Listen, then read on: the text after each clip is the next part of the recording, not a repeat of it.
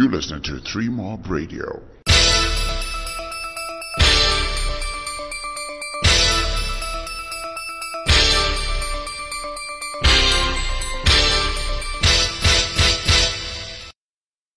Uh, there are obviously, we are aware, certain players who did not make the squad.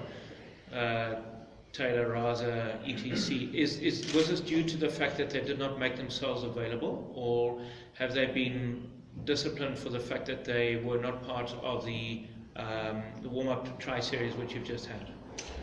Um, think, uh, Dean, thanks, thanks very much for asking that question. I, and I think we need to set the record straight. I've, I've personally spoken to every single one of those players that you mentioned, and um, I've got records, and I've got, um, you know, their word to say. You know, you know, the issue here is they are not available. They didn't make themselves available. I spoke to them. They, they were first and foremost picked in the in the in the squad of. We started off with four squads um, before trimming those squads to two because they, our intention, our intention initially was to, to have a, a, quadrangular of locally picked and locally selected players. Kenya then comes into the picture. When the Kenya comes into the picture, we then picked two squads to make it a tri-series. And those squads consisted of 15 players, that's 30, uh, 30 men squad. All those players that you mentioned were included in those squads. They were contacted, made themselves not available. So they didn't play in the tri-series. But um, closer to the end of that tri series, I then personally got hold of each and every single one of those players. Like I say, I've got uh, details of those communications.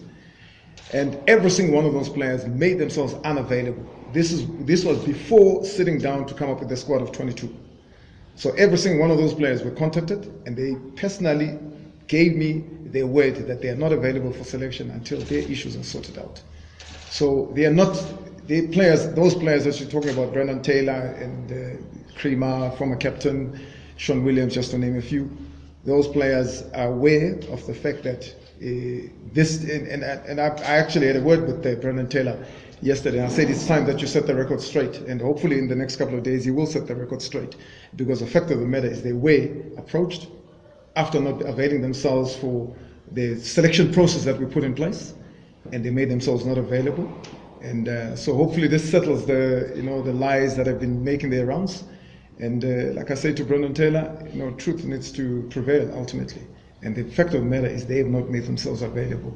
And that's the case. And, and hopefully he will come out in the open, Twitter whichever method that he uses and set the record straight. Thank you very much.